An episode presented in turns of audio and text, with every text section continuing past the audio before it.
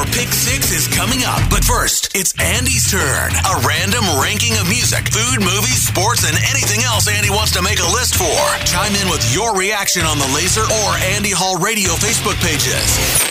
It's Andy Hall's Pick Six on Laser 103.3. Today is National Chocolate Covered Anything Day. And even though this sort of a list has the potential to be a mile long, I'm going to do my damnedest to give you my pick six chocolate covered things. And I do plan to keep it family friendly this time. We'll start with number six Rice Krispie Treats. It's funny, I also considered bacon in this slot, but ultimately felt it would be a tad sacrilegious to suggest the addition of an outside ingredient would actually make bacon better than it is. Bacon is perfection, so it wasn't that.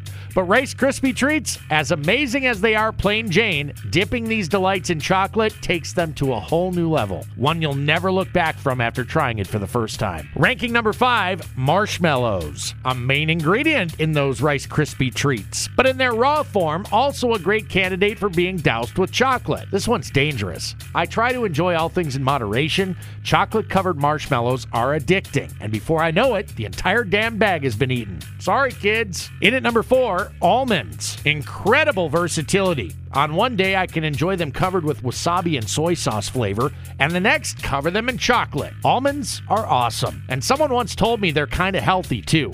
To which I replied, probably not if I'm eating entire bags of them at a time, though, right? Tough to put these down once you get going. At number three, strawberries. Better than cherries, better than bananas. This is the best fruit to be covered and or dipped in chocolate. Some restaurants even have chocolate fountains you can dip your strawberries into, which is fun, but probably less likely now post-COVID. Guess that means I just added chocolate fountain to my Christmas list, didn't I? Coming in at number two, peanut butter crackers. That salty sweet thing really hits the spot with the creaminess of the peanut butter pairing perfectly with the decadent chocolate and a little salty texture provided by the cracker, giving it a little crunch. Never hurt anybody. Going forward, I'm requesting this to be a snack option at all family gatherings year round. Somebody's bound to hear me and make it happen. Fingers crossed. Down to number one with a bullet, it's pretzels. Maybe the most addicting chocolate covered item in the world, at least for me. You put out a plate of those dark and or white chocolate dipped pretzels and you may as well kiss them goodbye if I get to them before everybody else. I'm a fiend for this stuff. Don't test me, bro. There are probably a million good options for this topic. Now that you've heard mine,